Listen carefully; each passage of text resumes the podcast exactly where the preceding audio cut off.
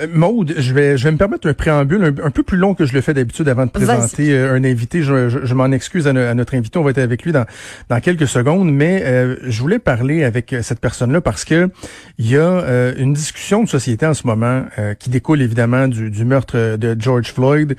Une discussion de société qui est assez polarisante sur la situation au Québec sur le racisme. Est-ce qu'il y a du racisme systémique ou pas? François Legault dit non, c'est pas le cas. Justin Trudeau dit oui, c'est le cas. Et euh, je vois des, entre autres des collègues euh, qui euh, prennent position de façon très très ferme à l'effet que il y en a pas de racisme systémique. Je pense par exemple à Mathieu Bock-Côté qui, était là-dessus ce matin ou hier dans, dans, le journal.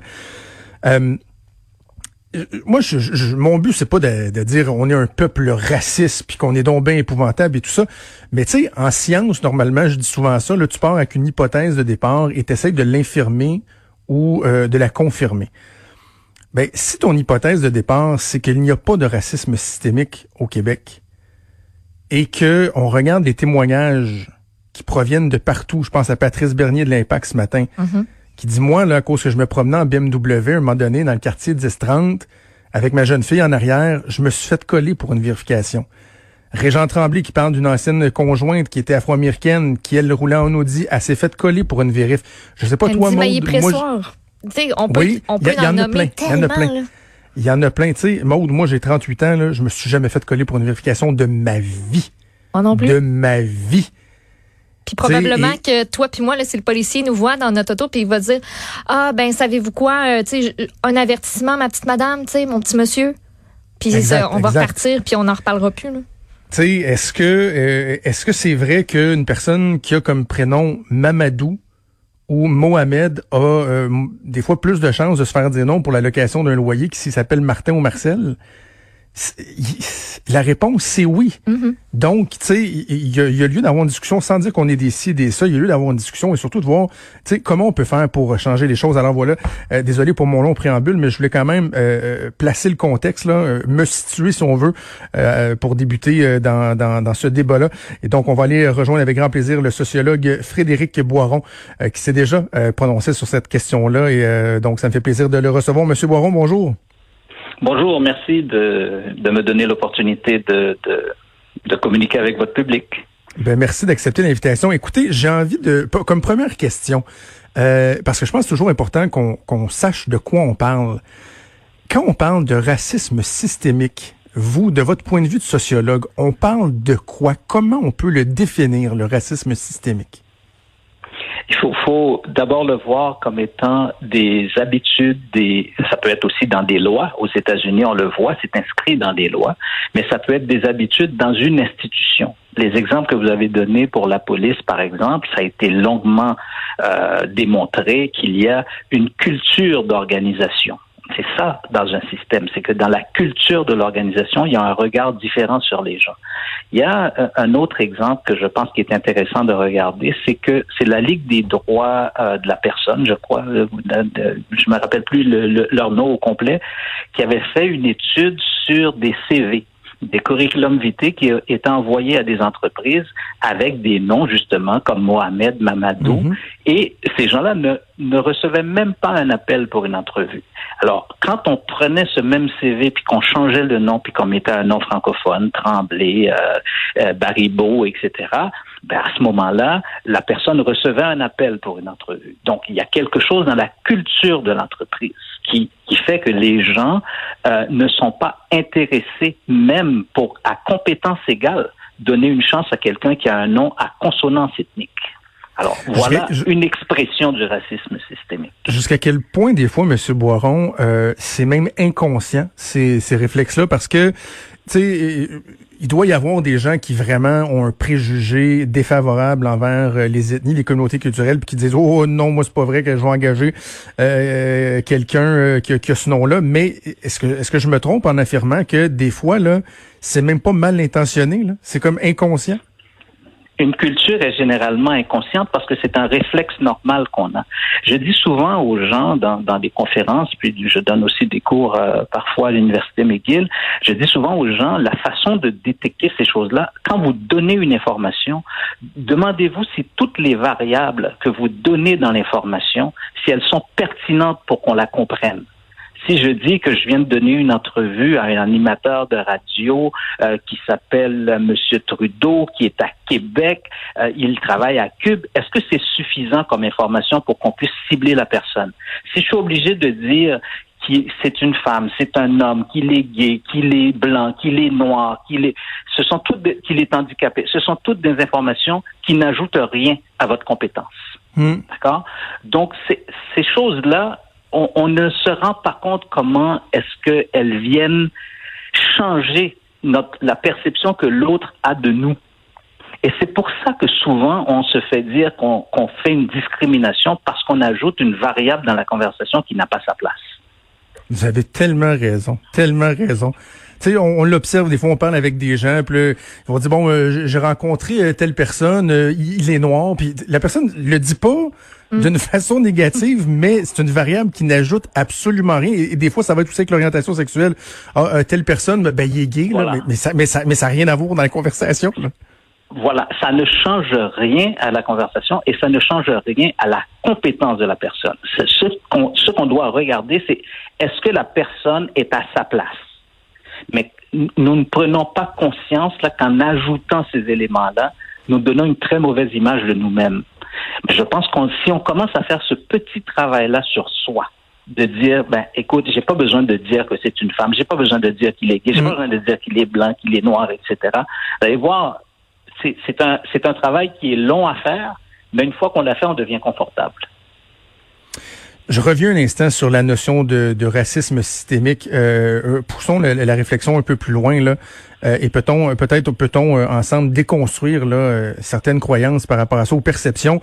Quand on parle de racisme systémique, donc Monsieur Boiron, euh, c'est pas de dire qu'on a érigé en système le racisme, puis il y a comme une stratégie raciste au Québec. Et c'est pour ça qu'il faut bien s'entendre sur le sens du mot systémique. Ce n'est pas ça. C'est de dire que à l'intérieur d'un système, d'un fonctionnement, d'une société, il y a de ces réflexes-là euh, suffisamment présents, suffisamment nombreux pour qu'on puisse, puisse, par exemple, prétendre qu'il y a une forme de racisme systémique, mais c'est encore une fois, ce n'est pas de, de prétendre que les gens ont, euh, veulent organiser un, un, système raciste, par exemple.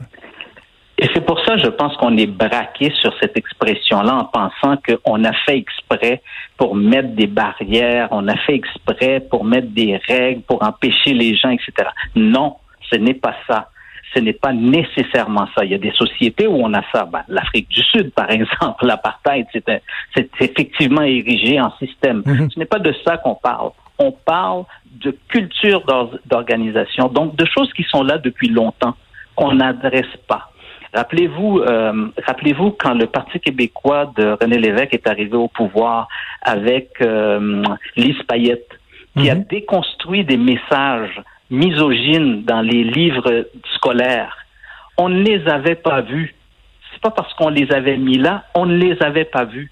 Ça faisait mm. longtemps qu'on répétait les mêmes messages. Puis tout d'un coup, quelqu'un s'est levé, coudon, on peut pas continuer à dire ça c'est pas seulement le racisme qui s'érige en, système, hein, la misogynie, l'homophobie, etc. Et je pense que quand on quand on s'arrête seulement sur le racisme et comme on est braqué sur ce sujet-là, euh, ben ça, ça, vient ralentir le débat.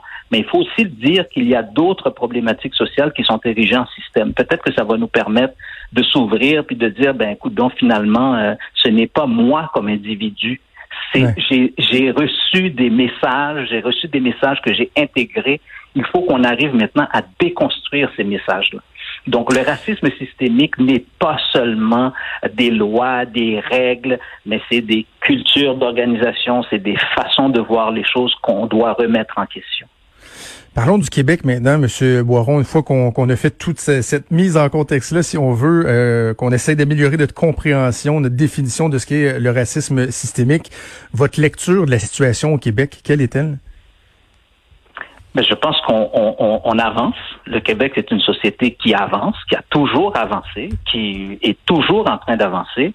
Mais il faut jamais oublier que ces sujets-là reviennent souvent parce qu'il y a effectivement des épisodes, il y a des moments, il y a la brutalité policière, il y a des, des, des rapports qui ont été faits sur la police de Montréal, par exemple, qui admet effectivement qu'il y a quatre fois plus d'interpellations pour les euh, pour les personnes des, des, des communautés euh, issues de l'immigration visibles en particulier.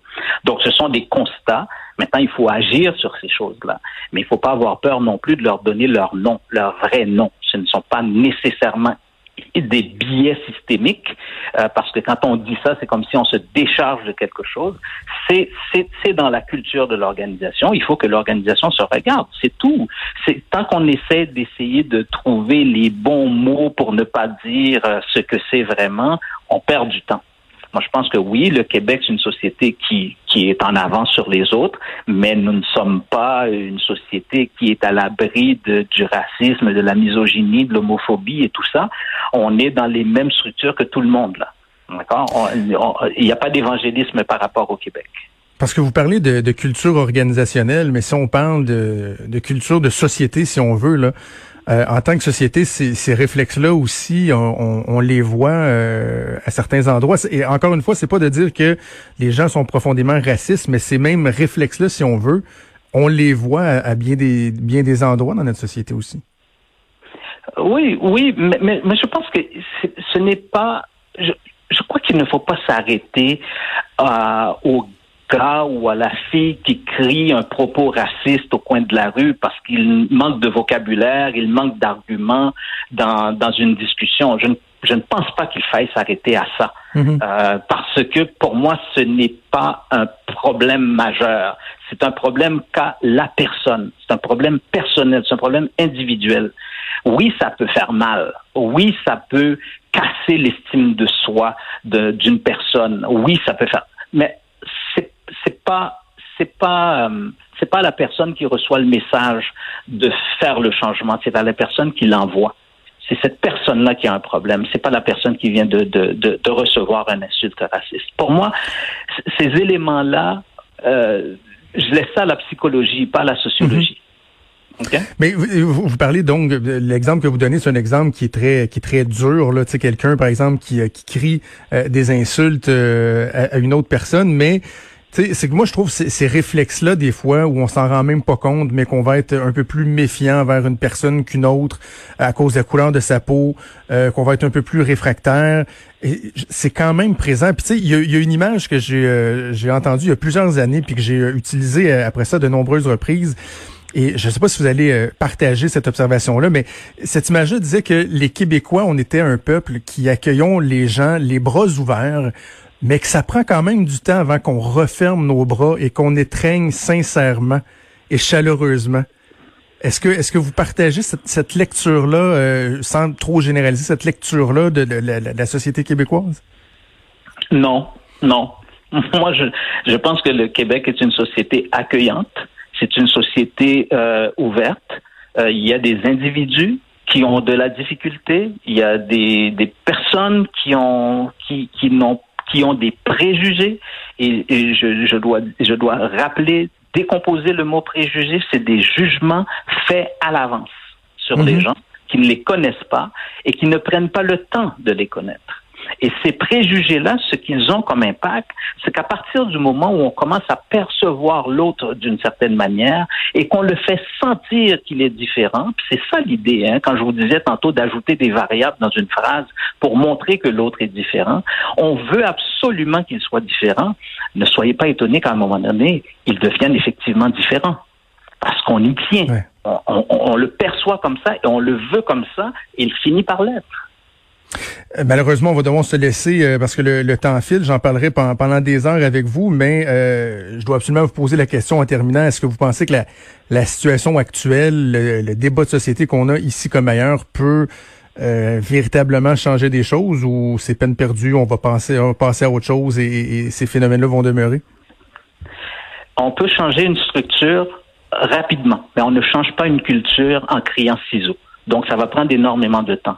Je vois les gens se poser des questions. Est-ce que cet événement aux États-Unis, la mort de George Floyd, va changer quelque chose? Moi, je leur dis, écoutez, la mort, si la mort de Malcolm X, la mort de Martin Luther King, la mort des frères Kennedy, euh, Edgar Mavers, des, des, plein de gens sont hmm. décidés autour de cette affaire-là, ça n'a pas changé quelque chose. Donc, c'est n'est pas cet événement-là qui va changer quelque chose. Évidemment, oui, il y a beaucoup de gens dans les rues. Il y a, des, il y a eu un million de personnes qui ont marché sur Washington. Oui, c'est des jeunes blancs. Il y a eu des blancs qui ont marché avec euh, Martin Luther King, dont euh, Bernie Sanders et d'autres. Donc, ça fait longtemps qu'on utilise cette même stratégie. Je ne vois pas pourquoi cette fois-ci ça changerait.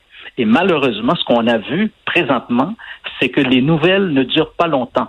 On est en mm. pleine pandémie, on n'a même pas fini notre pandémie, et voilà que tout d'un coup, cette nouvelle-là arrive, on ne discute plus de la pandémie.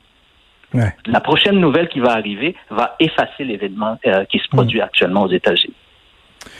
Quand même, ce que, ce que je retiens là, euh, particulièrement, l'élément que je retiens le, plus de notre entretien, M. Boiron, c'est que souvent on se dit bon, il y a des phénomènes de société, mais moi personnellement, qu'est-ce que je peux, quelle peut être ma contribution là pour euh, changer les choses? Ben, juste de d'arrêter nous euh, d'avoir ces réflexes-là, là, euh, ce qu'on parlait par rapport aux, variables qui ne changent rien lorsqu'on parle d'une personne, juste de faire ce petit travail-là sur nous, je pense que je pense que déjà, ça, ce serait d'amorcer quelque, quelque chose d'intéressant. Vous allez vous rendre compte à quel point que rapidement vous devenez confortable quand vous parlez à l'autre. Très intéressant. Euh, vous avez enseigné au Cégep Bois de Boulogne, qui est mon euh, alma mater collégial. J'aurais aimé ça vous avoir comme prof euh, à l'époque. Très intéressant de vous parler. On va se reparler assurément, Frédéric Boiron, sociologue. Avec plaisir. Merci, au revoir.